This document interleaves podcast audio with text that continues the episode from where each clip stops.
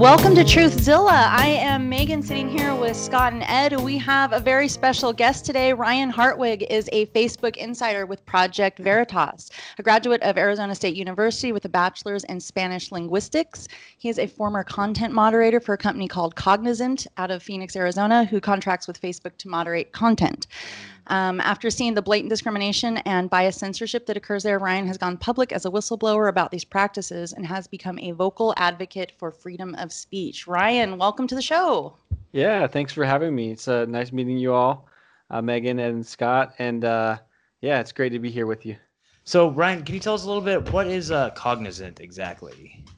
Yeah, so Cognizant is uh, it's it's probably the biggest company you've never heard of.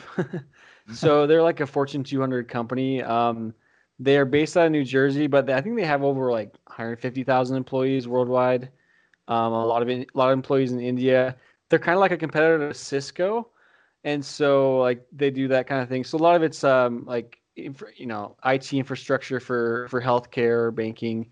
So this this project they took on in 2017 it was a three year contract uh, with Facebook and it was kind of out of their wheelhouse. It was kind of some uh, kind of a fringe project. They don't normally do this kind of thing, um, and they actually ended the contract early. I don't know, it was I'm not sure why, but but yeah, I worked for Cognizant. I got hired as a content moderator in 2018, March of 2018. I got hired as a bilingual content moderator. So it's it's an entry level job. It's not. I wasn't an engineer or anything, but it was an entry level job there. Yeah. Perfect. Thank you. Uh, so, so kind of what's the culture like there? Um, if you could sum it up. yeah. Um, as you can see from the video, I mean, um, yeah, it's it's it's rough. I think I you know it's funny is because I started on the Spanish side, so I was like one of one of two like gringos on the in the Spanish department. So the culture there was very different. So I transitioned. I was there in Spanish department for about a year and a half, and the last like eight months or so like last summer, I moved to the the North American side. So during the entire time in Spanish, I saw all the posts and, and guidance from the North American side. Um, but but yeah, the culture was very very different. Um, so yeah, as you can see from the video, I mean, people were pretty open about their political views, like open about um, you know, you know, ca- calling out uh, you know, talking about accepting a Trump, uh, accepting um, an eighty million dollar bounty on Trump's head. Yep. Yeah. 20, so, yeah. That's crazy, man. Yeah. So, do the people at Cognizant use Facebook? Um. Yeah. Yeah. And uh, what's really fascinating, I, I don't, I haven't mentioned this in too many interviews. So when I first started there, so I didn't have to link my personal Facebook account, but three months after I started, they for essentially forced all of the content moderators to link their personal account at work. Isn't that weird? Oh, Interesting. That's yeah.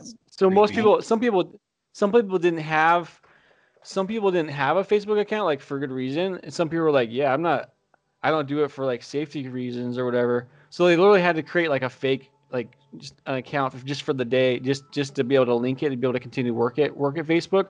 And the reason they gave us was oh, we don't want you to accidentally like delete your friend's posts. Yeah, so it's kind of weird. Um, I'm like, okay, what are the chances I'm going to delete someone else's posts? So I, it makes me wonder, okay, like, are they looking to see if the content moderators are conservative? And maybe moving forward, they can choose which people get promotions. I, I yeah. don't know. But it just gets yeah. kind of curious. Yeah. Sure, sure. Well, it said that you were passed over for a promotion or a different assignment based on yeah. certain criteria, right? Yeah. Yeah, I mean that that's that's the theory. I, I, I said in the interview, it's it's a possibility. I mm-hmm. can't say for certain, um, but yeah, we, we, we, that goes that goes into that whole uh, thing about you know being white, straight white male and being mm-hmm. attacked for that. White white males are terrorists, mm-hmm. and Don Lemon can say that. I, yeah, it's pretty, it's pretty so. frightening, man. So another question I had was, um, so you hear a lot about about content moderators having like, you know, obviously you probably see some of the most horrible things in the world, you know, and then there's a lot of like PTS. I've heard like the stories that yeah. I heard was, yeah, you know, there's like PTSD for that. Um, like, is it is it, are you just moderating everything your your group, or was it uh, specifically like politically based stuff, or is it just kind of just a broad, uh, a broad, more broad uh, moderating, I guess? Yeah, it's a mixed bag. I mean there's different types of work that we did. So we we just started uh, the contract started in 2017 with a few people, and it grew to a lot of people. But we did a good job with just so first at first we just had videos like Facebook videos or Instagram videos, and then we expanded. So they're like, okay, you guys are doing a good job. So they gave us like static posts. They gave us um, like IGPR, which is Instagram profile review. They gave us uh, there's a hate speech queue they gave us, brand safety. So we really expanded and um, like did a lot of different things for Facebook.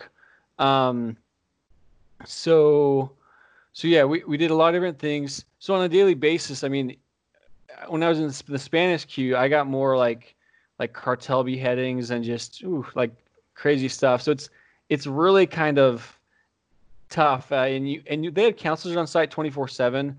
Um, so and they had a phone line we could call. And when you first like interviewed there, they they told you like straight up, hey, you're gonna see. They showed you literally show you you know with the laptop during the interview, like they show you like you know intense pornographic imagery and like, hey, you're gonna see this on a daily basis. Are you okay with that? Mm. So it's not like they don't prepare you for it, um, but it's tough for anybody. Um, so yeah, one day, one one second, you could be looking at like some like random political meme, and then you click next. You know, once you ignore that job, and uh, up on your screen could pop up like child porn or like a beheading, a gruesome beheading in Mexico from a cartel.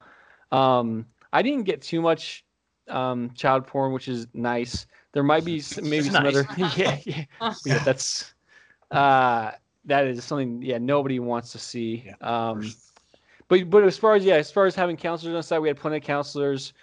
There's another article that came out like in February of last year from TheVerge.com from Casey Newton, and someone else like went went forward with a journalist about oh like the working conditions are horrible, like there's no counselors, and so that was kind of the the attitude of that article. I didn't agree with some aspects of it because I'm like, look, the resources are there. If you're already effed up to begin with, like you shouldn't be there. You shouldn't take, shouldn't have taken that job. So sure, sure, definitely. So um, yeah, it sounds like there it was kind of a series of events that kind of led up to ultimately what what what happened and kind of led to you wanting to you know use a hidden camera. Um, you know what what was kind of the the breaking point where you said I need to do something about this?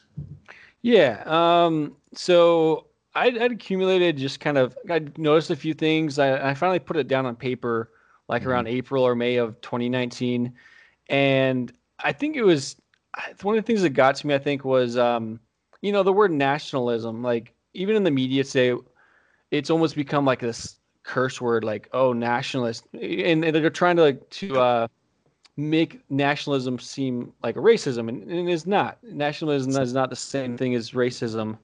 Yeah, so uh, there was one post in like where basically there was there was a meeting at a library like in D.C. Uh, like there was like someone protest from a from a group, nationalist group, and it was clearly a nationalist group, not a a racial group. Um, and Facebook said, "Hey, delete this." So it kind of went against their policy. Um, it, so that was one of just many examples. I saw some like interference in Mexican elections where they're giving favoritism to like the minor child of a candidate, and you, and you see how they treated Barron Trump, and it's just so yeah, numerous examples. So I wrote a letter to Congress in May of that year, 2019. Didn't really hear back. Then I started reaching out to a couple news outlets. Finally got uh, got in touch with Project Veritas. Perfect. Sure. sure. Yeah. Um. Awesome, man. So what was that like? Like, what what what is that process like? Yeah, I mean, you send them uh, like a, either a telegram message or you can send them a an email. I guess I got a, a plug, uh, you know, Project Veritas. You can send an email to veritastips at protonmail.com, right? You guys mm-hmm. can include that in your. Absolutely. No, they're a great organization. Um, they're great to work with. Very capable group of individuals. Uh, so there's uh, you know undercover journalists who work for Project Veritas. Um, yeah, so you reach out to them and then you know they try to vet your story or whatever. So at first, I didn't. I sent them an email. I didn't really hear back, and then we finally, t- you know, caught up. I caught up with them again. So I started filming. Um, like the last couple of months of work is when I filmed the most, probably on a regular basis. But you know, they, you know, there's some things that you just kind of have to learn about how to use the camera. Um, I can't go too much into the methods, but it's a it's a scary experience. I mean, you get kind of paranoid. There's a really funny uh, movie with like Matt Damon um, I forget the name of it, where he he's like a whistleblower basically. Let me see if I can find the name of it. Matt Damon in like Germany, um, whistleblower. And the, the other movie that another movie reference maybe you can throw on the video is uh, Demolition Man from the okay. '90s with. Uh, oh. You think you know you know that movie, right? Where you get censored, yeah, with Wesley Snipes and uh, yeah. This Stallone. And Stallone, Sylvester Stallone, where you get where you get uh, basically every in the future, like every time you you curse, you get fined automatically. so you say a curse word, you automatically, automatically get fined. The Informant. Okay, so this is a 2009 movie with Matt Damon called The Informant, and uh, he ends up like, yeah, just blowing the whistle at, at work. But that one's a little bit different because he ends up kind of being corrupt himself. But mm. I mean that it's that same experience of like filming with a hidden camera. You're so aware of it. You're like, oh my gosh, oh my gosh! Like I, I know they can see the camera. Yeah. Everyone yeah. knows I'm filming, but then actually, yeah, yeah. Yeah. So yeah. that was the experience with uh, Project Veritas. Cool. So is this an ongoing thing? Do you guys are you guys uh, still collaborating or um, um you guys so, in work? Obviously, I'm, I'm still in touch with them because yeah. uh, I, I did ha- did have an agreement with them um, as far as you know I was contributing uh, for for the the production of the video. Yeah. And and that way also, I mean, they're the ones that publish the video. So Facebook, and they have a great like uh, legal team. So Facebook can't be like, oh, Ryan, you produced this video. Like, no, Project Veritas produced the video. Um, obviously, I, I still violated my NDA. They could still come after me, but I kind of have that umbrella that that protects me. That's awesome. Sure, and, sure. and if nothing else, you know, now you become, on you know, now you're in the light as, as like a like a like an advocate of free speech, man. And I yeah, can't tell yeah, you how definitely. important that is right now. And I, I, just have so much respect for that. And it's gotten you teamed up with you know the other Zachs who are you know have come forward through Project Veritas as well. Yep. Um, can you tell us about? Um, I really want to talk about a little bit about like the uh, antitrust hearings that have been going on. Okay. Um, but yeah. but also this open letter that you guys wrote. Um, it's pretty powerful stuff. Like what what um, how did that come to be, and and where where do you see this going? Yeah. Um, so it's funny because we actually came up with the idea for the open letter like that Monday. So like last week was a huge week because that Monday, the when was that? The 27th of mm-hmm. July.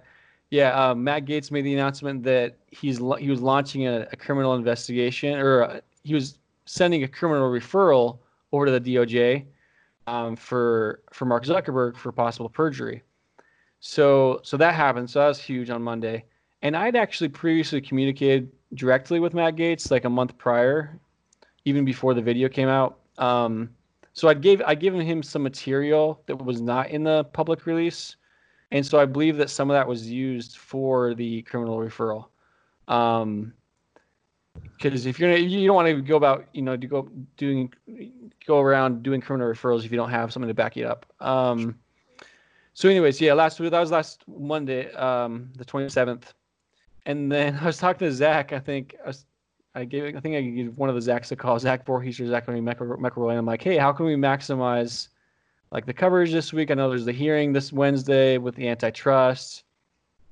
And Zach Vorhies was like, hey, well, let's just write a joint letter to Congress. Uh, and so we did. And I remember we were taking notes that all day Wednesday during the hearing, we were taking notes on like Google Docs, and uh, it was like four or five hours and uh, yeah, so we wrote a joint letter. We did, made some edits and uh, published it.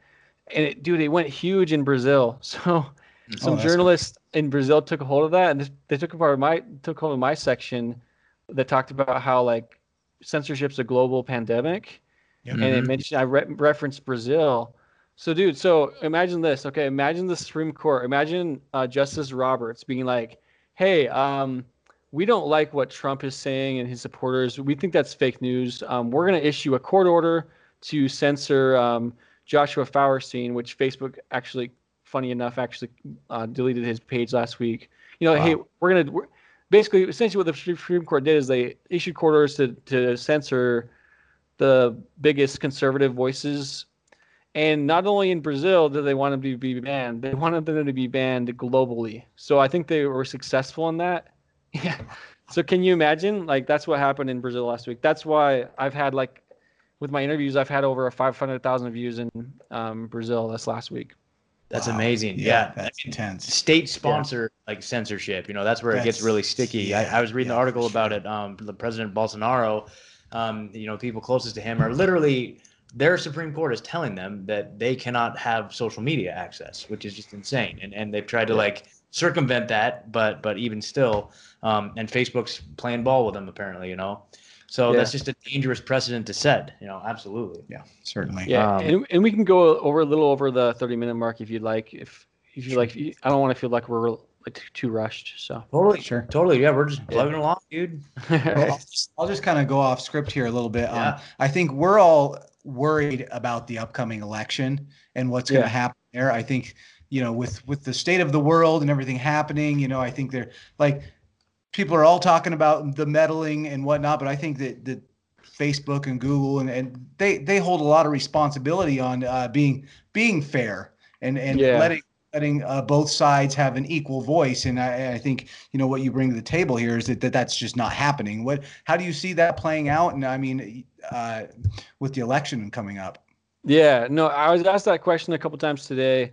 Um, like I said, I had an interview in um, in Guatemala today and also in uh, Puerto Rico, one in Miami too. Some of these Spanish uh, media channels. Um, but yeah, like it's the, the election's like 90 days away, and I saw what they were what Facebook is doing uh, with the elections um, in 2018. They wanted us to monitor the 2018 midterms. Like to put it in perspective, like could before 2017, like there were hardly any U.S. based content moderators. So after 2016, Facebook's like hey, like they even would tell us as employees, like, oh yeah, like Facebook brought all these jobs to the U.S. because there was a lot of Russian interference in 2016, and Facebook wants to ensure there's fair and democratic elections.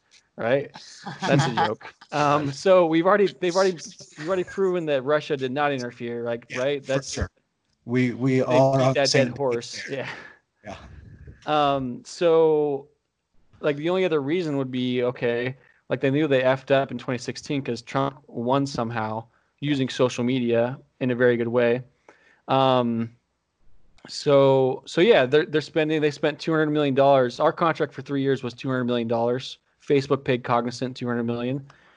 So I mean, th- this is how much of a priority it is. And so in the training decks they gave us, like for 2018, they're like, okay, look for you know election fraud and and if there's anything that's trending, let us know. Raise it up to Facebook. Um, and they needed urgent visibility into the Democratic debates. You know, um, so wh- yeah, it, that's uh, as far as what's going to happen in the fall. Like it's it's going to be tough. We know that there's probably things Facebook's doing behind the scenes that even I at my level didn't see. Because sure. imagine like I was I was entry level content moderator and I saw a lot of things. Mm-hmm. Um, so you can imagine that the higher levels, like with the engineers and whatnot, there's probably a lot happening. Yeah, absolutely. Yeah, yeah. it all trickles down. I, mean, I, I think uh, one of the things, and I don't know if you have as much experience in this, but just kind of this, the the feedback loop they give you, you know, that uh, kind of uh, drives people uh, and gives them keeps them in their own confirmation bias, you know and yeah. uh, you know, and it seems like it's just been so left leaning for so long now that you know uh, it's just in in a subtle way that's kind of guiding people, anyways. But that's just kind yeah. of a side note there. Yeah, mm-hmm. but yeah, yeah, we did a whole episode a couple weeks ago about uh, like echo chambers, yeah. right? You know, the fact that you you kind of like not only do you seek out the type of information you you want as an individual i mean like we kind of all do but then also facebook kind of tends to recognize that and they feed it to you, you they feed what they think you want and then also i've noticed like things that they they, they think you will make you angry right you know you know yeah. like like usually like the top yeah. of my feed will be something like that'll I'll just like start getting pissed off right away. I'm like, oh my god, I see what you're doing here. Yep, yep. yeah. So, um, do do you use Facebook at all?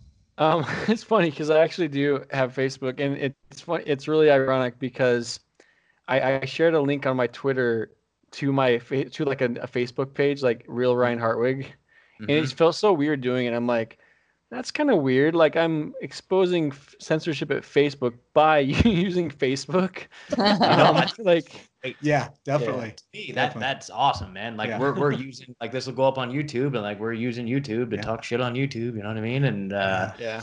Oh, um, so it's quite satisfying. It is quite satisfying. There's, definitely a bit of satisfaction, right? Yeah. But of course, they're probably sitting in a, in a smoke-filled room somewhere, just laughing at us, right? You know what I mean? Like they're just like, uh, so Deep boosting your views. Oh, something that I want to point out, guys, um, is like when my video came out a month ago. Mhm. Um, basically, uh, so the first within the first five hours, the view with the video with Project Veritas had 146,000 views. All right. A- after that six-hour point, the viewer the viewer count froze at 146,000 for the next like 10 hours. Yeah. And, and here we are a month after, and I've done 30 interviews in the last month, and like, guess how many views it has now on YouTube? Uh, 246,000. so you're telling me that in a month you only God. garnered another 100,000? Like that's a joke. Yep, Yeah, I agree, totally, and we see it on our end too. You know, like like we're saying unpopular opinions, and and and uh, what knowing what you know about the inner workings of how that works, right? Um, Yeah. the whole Yeah. COVID thing has become a very polarized left-right type of thing. for okay, sure. Yeah. so you know, we we try to upload things related to you know just questioning the narrative. Really, you know, is what it is. Like our, our video we uploaded uh, yesterday, a little bonus episode had a clip of uh, Stella Immanuel and the you know America's Frontline Doctors, that whole thing, and and the the whole video was taken down immediately within five minutes because we showed a clip from that actual speech. Um, Yeah. And so what we did is we uh, you know took it all. Well, I, I took the video, edited out just that piece, re-uploaded it, and it was fine right? And we directed people to our podcast version where they can listen to the full unedited one, the uncensored version. But knowing Yeah. what knowing what you know about the inner workings at at, at, at uh, Facebook, so how do you think that they're, you know, censoring the message of related to COVID? Like, do you know? Do you know? Of any, Yeah. yeah, And I've been asked that a lot in the last week, and I've been Yeah. trying to think about different policies. And I need to talk to Zach McElroy again. Mhm. 'cause Maybe he might have some more insights. So th- there's some different policies that are very um, vague. So, for example, when, when they were de- deleting the U- Ukraine whistleblower, I won't say his name here for your for purposes Yep. of, of your YouTube channel, yep, but we know who we're talking about. yep, yep, His first name is his first name is Eric. Eric, yep. Um, so when Facebook was taking down that, um, like they put it under a generic part of the policy, like oh, coordinating harm other, like Mhm. just super generic.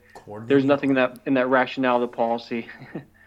um, so for for something about health, we actually there's actually funny. There's actually a policy that prevents if there's like those prank challenges, like eating a uh, Tide Pod or Mhm. whatever, the Tide Pod challenge. Yeah. Yeah. Yeah. We actually have that written into our policy.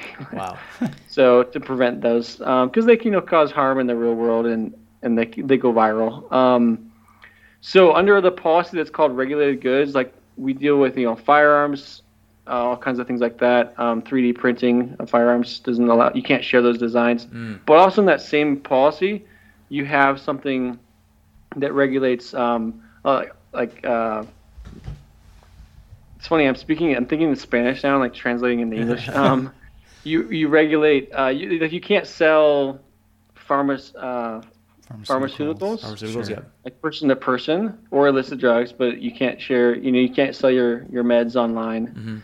Mhm. Um, obviously. Um, so within that, we also regulate kind of those spam messages where you go online. It's like the clickbait where it's like, "Hey, lose 20 pounds in in three days." Um, so those are examples of things we regulate. So, um, so yeah, as far as the is, the policy is called regulated goods. Um, so we would regulate, um, you know, if if there's some weight loss pill that someone's trying to market, like a clickbait where it says you lose, you know, lose 30 pounds in two days, we would kind of limit that to a certain extent or outright delete it. Um, so there's nothing that I remember specifically addressing coronavirus. Now, with that being said, Facebook can change their policies anytime they want, essentially, or every two weeks is usually when they would do it. So they may have come out with something new since February, uh, since January, that would, you know, prevent people from talking about certain things. So yeah, it's, it's really fascinating um, to see the influence that Facebook has because we're talking about it's healthcare it's a healthcare related discussion, and these Yeah. are certified doctors. So what's what's the problem? Like what's what's going on? Yeah. Yeah. Yep. Doesn't meet the narrative. Doesn't meet the agenda. Yeah.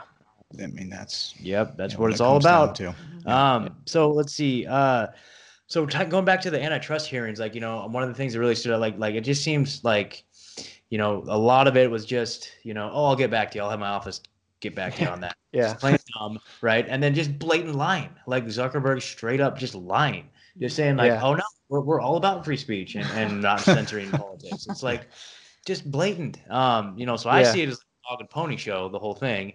Yep. Um, like what was your impression It's overall theater. from what you what you saw on it? Yeah, I mean, um, it, it was more. I, I saw. I watched pretty much the whole thing, and no, I agree with you. A lot of it was, yeah. Let me get back to you. Uh, I'll have my office reach out to you. Yeah. Um, so I, I'm trying to find a, this post. It's really funny uh, about a speech that Mark Zuckerberg gave. But yeah, I mean, the platitudes. It's just Mark Zuckerberg said, okay. So Red Mac, Matt Gaetz said, asked Zuckerberg, he's like, hey, hey, uh, you know, there's this video that that uh, came out with Project Veritas. You know, Ryan Hartwig and Zachary McElroy were featured in it. What do you have to say about that? And he's like, well, I'm aware of the video, and uh, we will do more training, and um, we we are an open platform. You know, I, I, did you- I don't know if he even blinked. Was he blinking normally that time? I, I don't remember. um, people people have theories about um, his blinking, right? Yep, yep, yep. um, yeah, it's easy, man. Yeah. So uh, probably the last thing here I was just really curious about. Um, I know a few weeks ago, maybe a month ago at this point, like Trump had a big, you know, he was coming out talking about the Section 230 and Yeah. the whole difference between, you know, how these how these platform or you know how these social media outlets, whether the debate is whether they're they're uh, platforms and, and deserve the type of you know tax whatever incentives that you know a platform would receive versus being a publisher where they're actually curating the content. You know, um, Yeah. and it seems to be clear where they fall. Um, like where, where does their argument fall apart for you? Like how does how does it like I see them as a publisher. You know what I mean? Yeah. It- yeah. I see them as a publisher as well. Um, let me pull up some of the. I did some research on this on Section 230.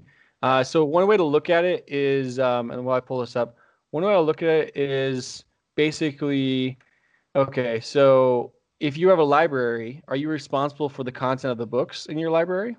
Hmm. Like that's one question. You know, like I don't think you, I don't think you are. So now in 1996, obviously, you know, Facebook received or is using that protection from 1996. Um, yeah, are, are they a publisher or platform? And I, there's some research done. There's an article, and I can send this to you. There, there's someone named Rebecca Tushnet, T U S H N E T, and she wrote an article in 2008 uh, discussing this, uh, talking about uh, power without responsibility, intermediaries, and the First Amendment. So it's really, really good. It talks about basically how Facebook's an intermediary, and one of her solutions was there needs to be a policy-based call for action backed by a theory that the legislature can legitimately determine that free speech will be served by particular restraints on intermediaries like Facebook's ability and incentives to interpose themselves between speakers and audiences. So right now there's no incentive for them to allow more speech. Um, the law, the way it's written, it describes it as good Samaritan blocking and screening of offensive material. So any any action voluntarily taken in good faith to restrict access to or availability of a material that the provider or user considers to be obscene, lewd, lasc- lascivious, filthy, excessively violent, harassing, or otherwise objectionable can be taken down. So, but in good faith. So that's what uh, I think Matt Gaetz honed in on is that that hey, Facebook's not doing this in good faith anymore. Mhm. Perfect. Mhm. Yeah, Sure. and that's a Yeah. whole debate, man. And I, I hope something changes as far as that goes. Yeah. I guess. Yeah. Uh, you guys have anything? Well, I would just sum up somewhat that is, I, I think, you know, in, in one sense, we're looking at this that like they're censoring one side. And what I, I truly believe that people don't look at is if they're censoring there, it's all going to come down to everyone at some Mhm. point. There's at Yeah. some point, something you don't want to be censored is going to be censored. Yep. And that's Yep, why we just stand up against censorship as a whole. And 100%. obviously, um, you know, we're we have our views, and, and I feel like our views are being censored. But um, everyone's this is coming for everyone. Yep. Yep. No, Um, thank you for that, Ed. I really appreciate that because that's something I've I've tried to reiterate, and I even in my interviews in Brazil and in other places, I point that out. Like, hey, like we want an open and free internet. Like this could be just as bad in five years on the other side. So I mean, it's and it you know we see that karma again and again. Like when Obama changed the rule to to, to disallow a supermajority for federal judges. So now now we see that Trump's taking advantage of that. So he's appointing all these federal judges very easily. So like if you change a rule, you're like, aha, this favors me now. Well, it's gonna come back and bite you. Karma's yep. uh, karma's tough like that. Certainly, absolutely. Certainly. I guess the last thing, real quick, have you ever heard of uh, LifeLog, the DARPA project? so I need to research this more actually. Um, yeah, because people have asked me about this, and yeah, let me it's, take some. It's kind of yeah. interesting. It's interesting. so, so here, this is just right off the Wikipedia page, but it says the objective of LifeLog of the LifeLog concept was to be able to trace the threads of an individual's life in terms of events, states, and relationships, and it has the ability to take all eh, taking all of a subject's experiences from phone numbers dialed and email messages viewed to every breath taken, step made, and place gone.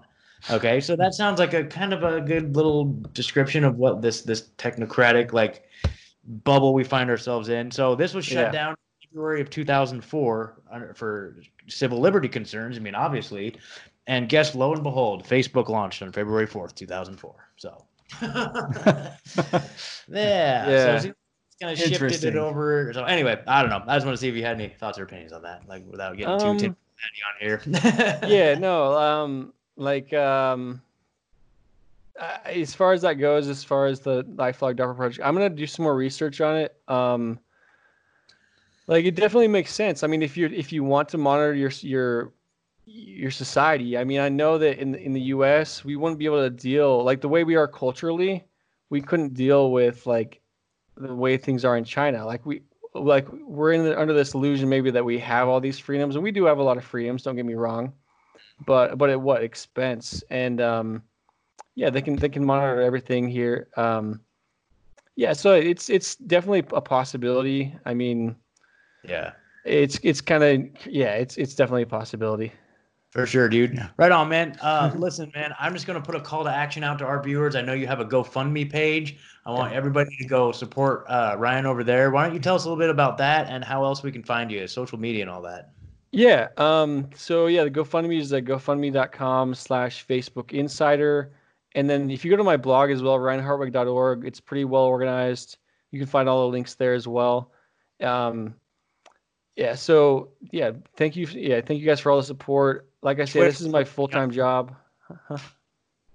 yeah, my Twitter. Yeah, my Twitter is a real real Ryan Hartwig.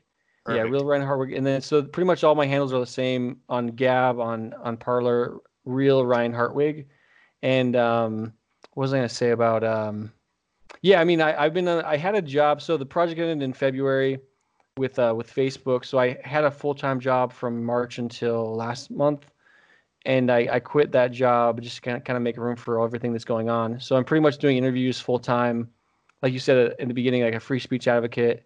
Yep. I might I might be looking to start a nonprofit, but any little bit helps, and I yep. greatly appreciate it. Yeah. Awesome, man. Well, we stand with you, man. Yeah, you guys are sure. allies here at Truezilla for sure. Yeah, thank you so much for coming on, Ryan. Thanks we really appreciate it. Thank yeah. you, Megan, Ed, and Scott. Thanks so much. Thank, thank you, you very much, Have Ryan. Have a wonderful evening. Right. Bye bye. All right, everyone, we're going to go ahead and play the Project Veritas clip with Ryan Hartwig, so we will see you on the other side.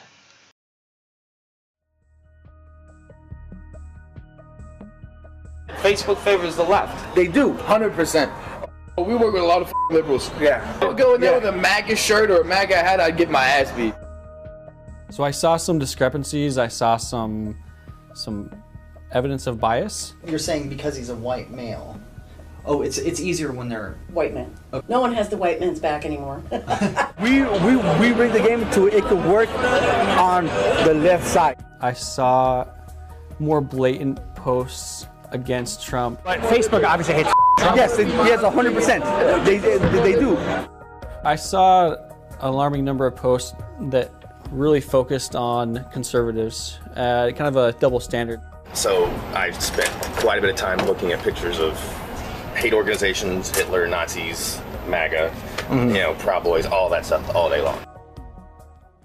Our latest Facebook insider, Zachary McElroy, exposed the pervasive anti conservative bias inside Facebook.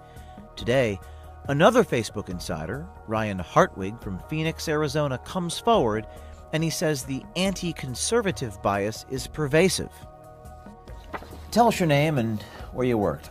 So my name is Ryan Hartwig, and I work as a, or as of a couple weeks ago, I worked as a uh, subcontractor for Facebook uh, for Cognizant in Phoenix, Arizona. So I was a content moderator uh, for Facebook, essentially. And um, why did you decide to come to Project Veritas? I, I think I thought people deserved to know what was going on. So seeing just such blatant bias from from Facebook just really just really bothered me. Other than, other than your personal experiences, you felt there was an institutional bias that you say was aggressive in, Facebook. Can you talk about that for a minute? Yeah. So um, when I started in March of 2018, I saw more blatant posts against Trump. So I saw an alarming number of posts that really focused on conservatives, uh, kind of a double standard. There's like six people who decide the policy for all of Facebook, and they all think the same. They're very like-minded. So, I mean, how do you, if you live in in San Francisco, that's not you're not gonna, not going to find a, a sample population that's diverse in their political viewpoints. Mm-hmm. We bring the game to it could work on the left side. Yes. But the how? left how? how? Yeah, how? Uh, freedom of speech is the main one. So like they're they're allowing political ads still. Yes. So now they can give more exposure to the left versus the right. 100%. Yes. But Facebook obviously hates Trump. Yes, it, yes, 100%. They, they, they do. And then, um, but yeah, we've been getting a lot of con- getting a lot of content about it. I've got I had like at least ten jobs today. Bunch of shit rednecks threatening civil war if they remove our I know, dual for real. Trump supporters are fucking crazy ass assholes that every other fucking other rallies you don't come take it. Yeah, it's true. And it's like, listen, I'm the government which is the next person. Yeah. But you're not gonna catch me rioting over the. It's like impeachment. Like that's a, it's a problem. Like it's it doesn't just Yeah. happen. Trump Trump called it a fucking coup. Yeah. And it's like that should scare you more than yeah. Hartwig was not surprised when content moderators at Facebook that he worked with grouped average Joe Trump supporters with terrorists. Uh, the next clip was captured by uh, a hidden camera. This is of Steve Grimmett, team lead for content review. I mean, I guess maybe that's part of your part of your your job description is looking for red flags, but you know, And I- right? and it- Sometimes they're better than others. One of my projects before now was was hate. Uh, so I spent quite a bit of time looking at pictures of hate organizations, Hitler, Nazis, MAGA, you know, Proud Boys, all that stuff all day long. Does it surprise you that he combines Hitler, Nazis, and MAGA? Uh, he's describing hate organizations he's moderating for Facebook. He kind of throws MAGA in there. What is your reaction to that?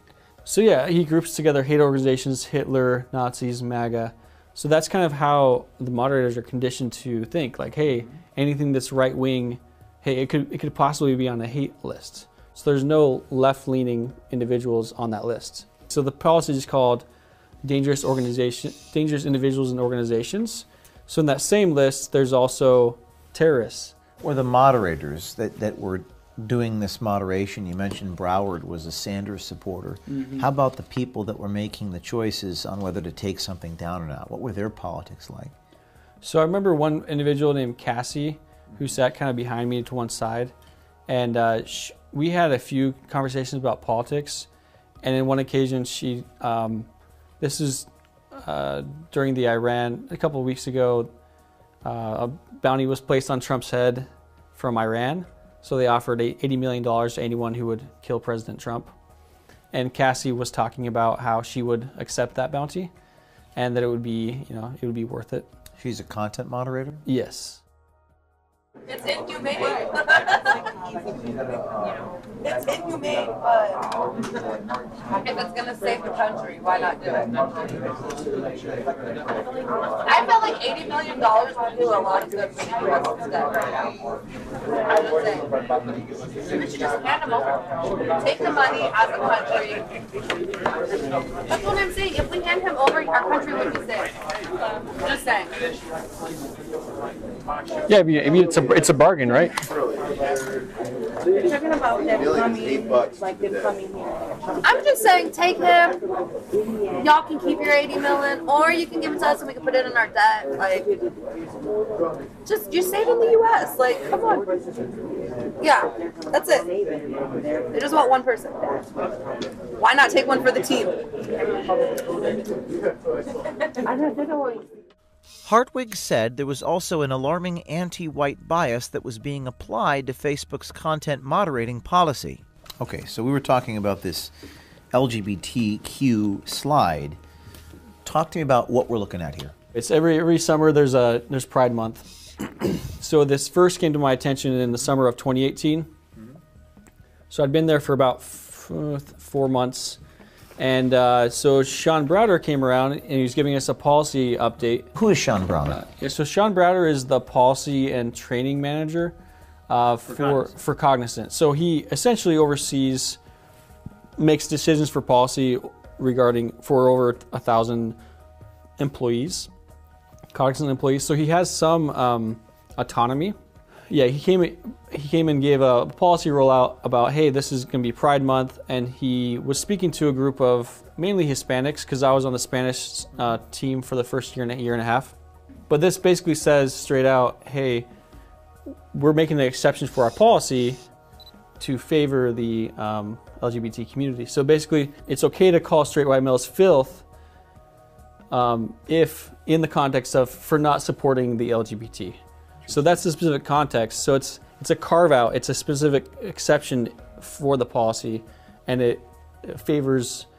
It allows attacks on one single group of people, straight white males, for not supporting LGBT rights. Hate speech is allowed if it's, quote, intended to raise awareness for pride LGBTQ. So hate speech is allowed in some cases, but apparently not others? Correct.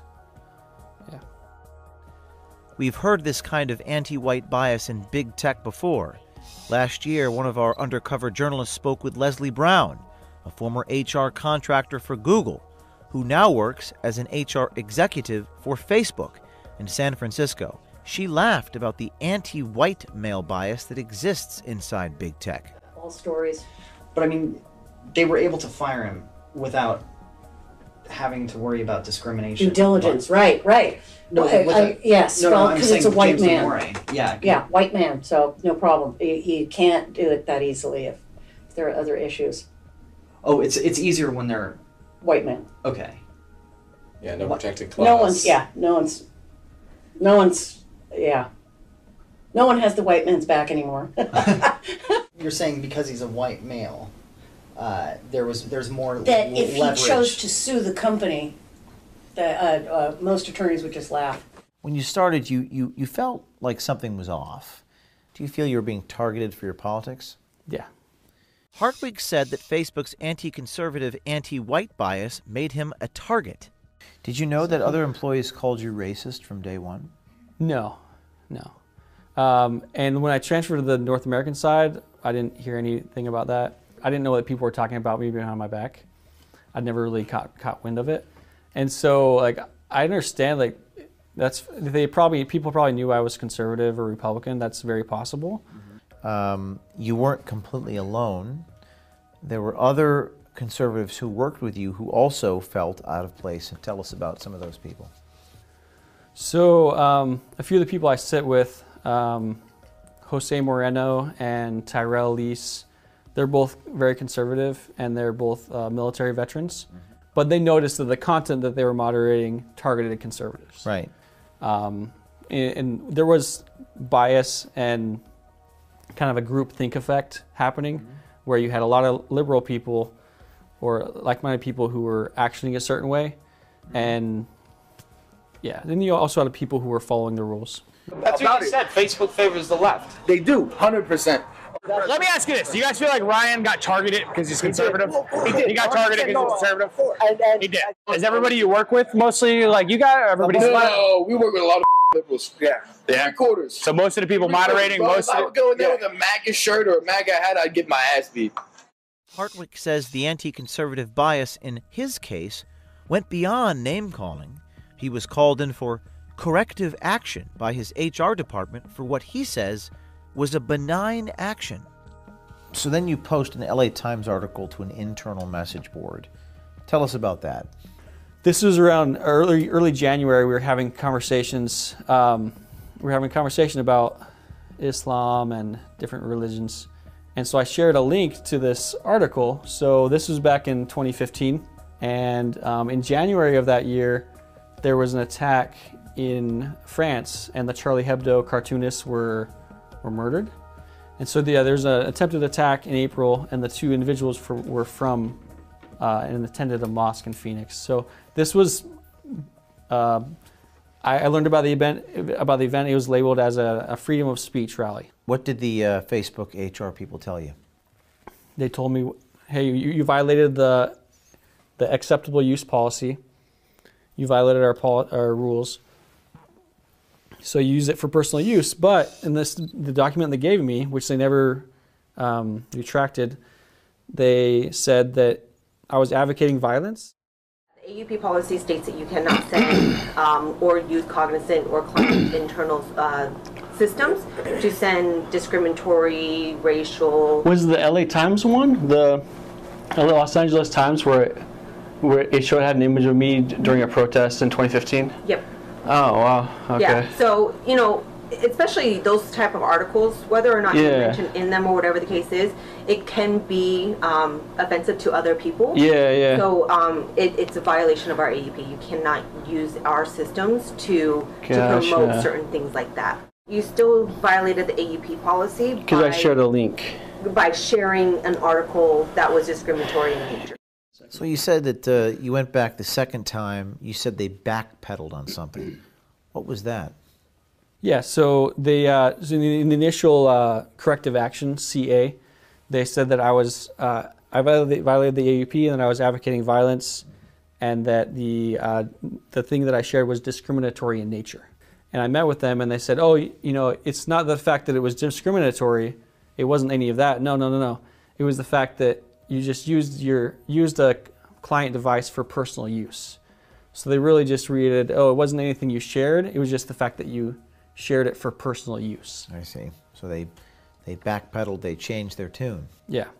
So again, you have every right to exercise your First Amendment. We're not Yeah. taking that away from you. We just Yeah. ask that you don't do it inside the building on Okay. our systems. So I kind of understand what you're talking about. So I guess, and that, that, that I just kind of typed it out just because I wanted to have all the facts in one place. But like, so like the fact that it was an LA Times article, or the fact that it was involving anti like an anti-Islam protest or a freedom of speech rally, that you're saying that's kind of beside. It's the, not even. It doesn't even Okay. matter if you sent. Okay. taken into consideration. If you sent Gotcha. just Okay. I'm trying to think of something else. Uh, uh, invite for a children's event that's happening downtown. Yeah. It would be still reviewed Violation for of the AUP, AUP. because Okay. you sent something Yeah. non-work related using our systems. Mm, So that's that's again the bottom line issue is that you used our systems to Yeah. do non-work related stuff. You felt you were targeted because you were conservative, but you also felt you were being passed over for jobs and discriminated against for being a white male. Tell us about that. I think it's quite possible that. So I applied for the policy team twice. There was no question about my, my fluency in Spanish, and that was part of the, the job requirement. Uh, but as far as being a straight white male or being a white male in the workplace, yeah, I mean, the policy we saw about straight white males are filth kind of breeds that culture. Hey, we allow attacks on, on straight white males. Hey, Ryan's a straight white male. I, I, I feel like I was perhaps um, limited in my advancement. And uh, we have, I think we have some tape of people saying that you were targeted because because you're a white male. He applied for two jobs that he should have got. But he didn't get them. He, Ryan applied for two jobs. He did not get them because he's white and conservative. And conservative, or just Hartwig wasn't the only person targeted by the conservative bias at Facebook. I u- I stopped can't being believe you guys friends are, like- with I stopped being friends with like Ryan and Raymond because we were all on the same team. yeah. But they bonded over like their support for Trump, and they would always like bring it up, and they would get mad because I would go at it with them. So Facebook's like favoring the left with Yes. policy. Yes, it is. Okay. But- Well, like, yeah, and, and, and people get banned and blocked. Um, most people just don't have the, speaking Spanish, cojones. Yeah, cojones, To cojones. Yeah. To to do this. I mean, I mean, you. I'm assuming you had a confidentiality agreement with, with uh, Facebook's Cognizant, and you basically, pretty much strapped a camera to yourself and recorded your training. Mhm. And and in that training, it, it does say confidential elections 2020. Yeah. Are you are you worried or uh, did are you? It was very stressful at the time. So the first couple months of recording, I my wife didn't know about it. So um, when I raised it up, it became a stress point for our marriage. Yeah. So I mean, I signed the confidentiality agreement with Cognizant, uh, but at that point, I was seeing them interfering on a global level in elections, and then I saw a blatant exception that just targeted conservatives or favored liberals, and you know we're deleting on average at 300 posts or, or actioning 300 posts a day. And so if you magnify that by however many content moderators there are on a global scale, that's a lot of stuff that's getting taken down. So that was the tipping point. There was just there was that one last, uh, one final post that just kind of put me over the edge.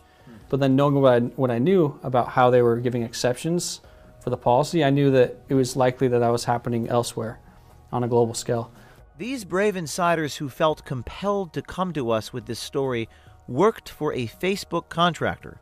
At the end of February, Facebook ended the contract with their employer, but the bias that they exposed has not been addressed by Facebook. Stay tuned.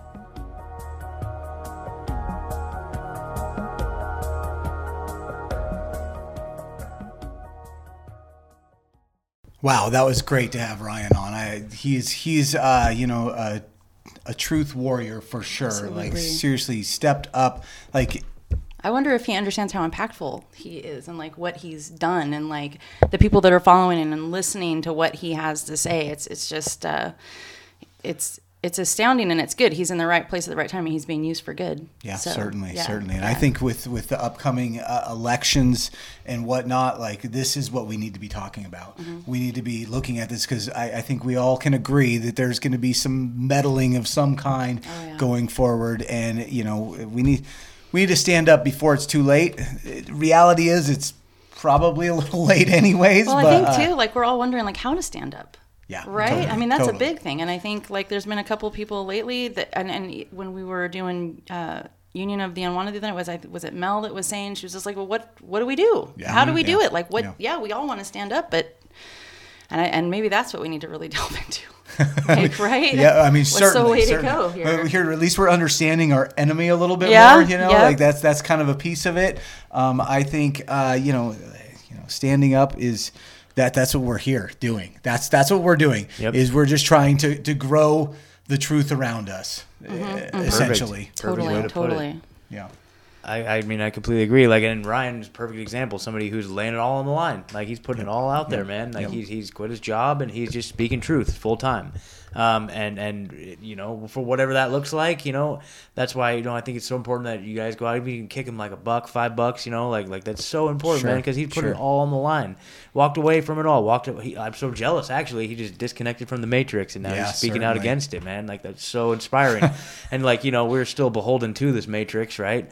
But you know, ultimately that would be the goal with this little thing. Like we haven't done anything to monetize this thing yet. You know what I mean? Like it's like I actually, well, if you guys are interested, I made a little Teespring T-shirt page, but I haven't like linked it to anything yet. You know, that's as far as I got. And a couple designs, but like, you know, maybe maybe this week here we'll make like a GoFundMe page for us or Patreon. I mean, I don't know. I'm just thinking like that's the, but that's not the motive. You know, that's not what Sure, we're sure. necessarily here to do, right? It would be nice to be able to just be dropping truth bombs full time, but but you know, I think you know, besides that, um, I just uh, I have a lot of respect for anybody that's just willing to completely walk away from whatever uh, they had going on before to speak the truth, man, and it's so so Well, inspiring. the reality is is it always comes back to these same simple principles to me.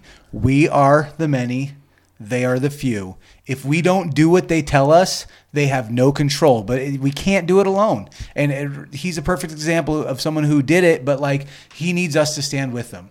We have to stand with him on this one. Yep. Absolutely, absolutely. Well, everybody, we just want to um, say thank you for joining us. Thank you again so much to Ryan Hartwig for uh, sitting with us tonight and sharing his information. Uh, a true warrior for uh, freedom of speech. I am Megan, sitting here with Scott and Ed, and we wish you all intellectual prosperity. Good night. Good night. Bam.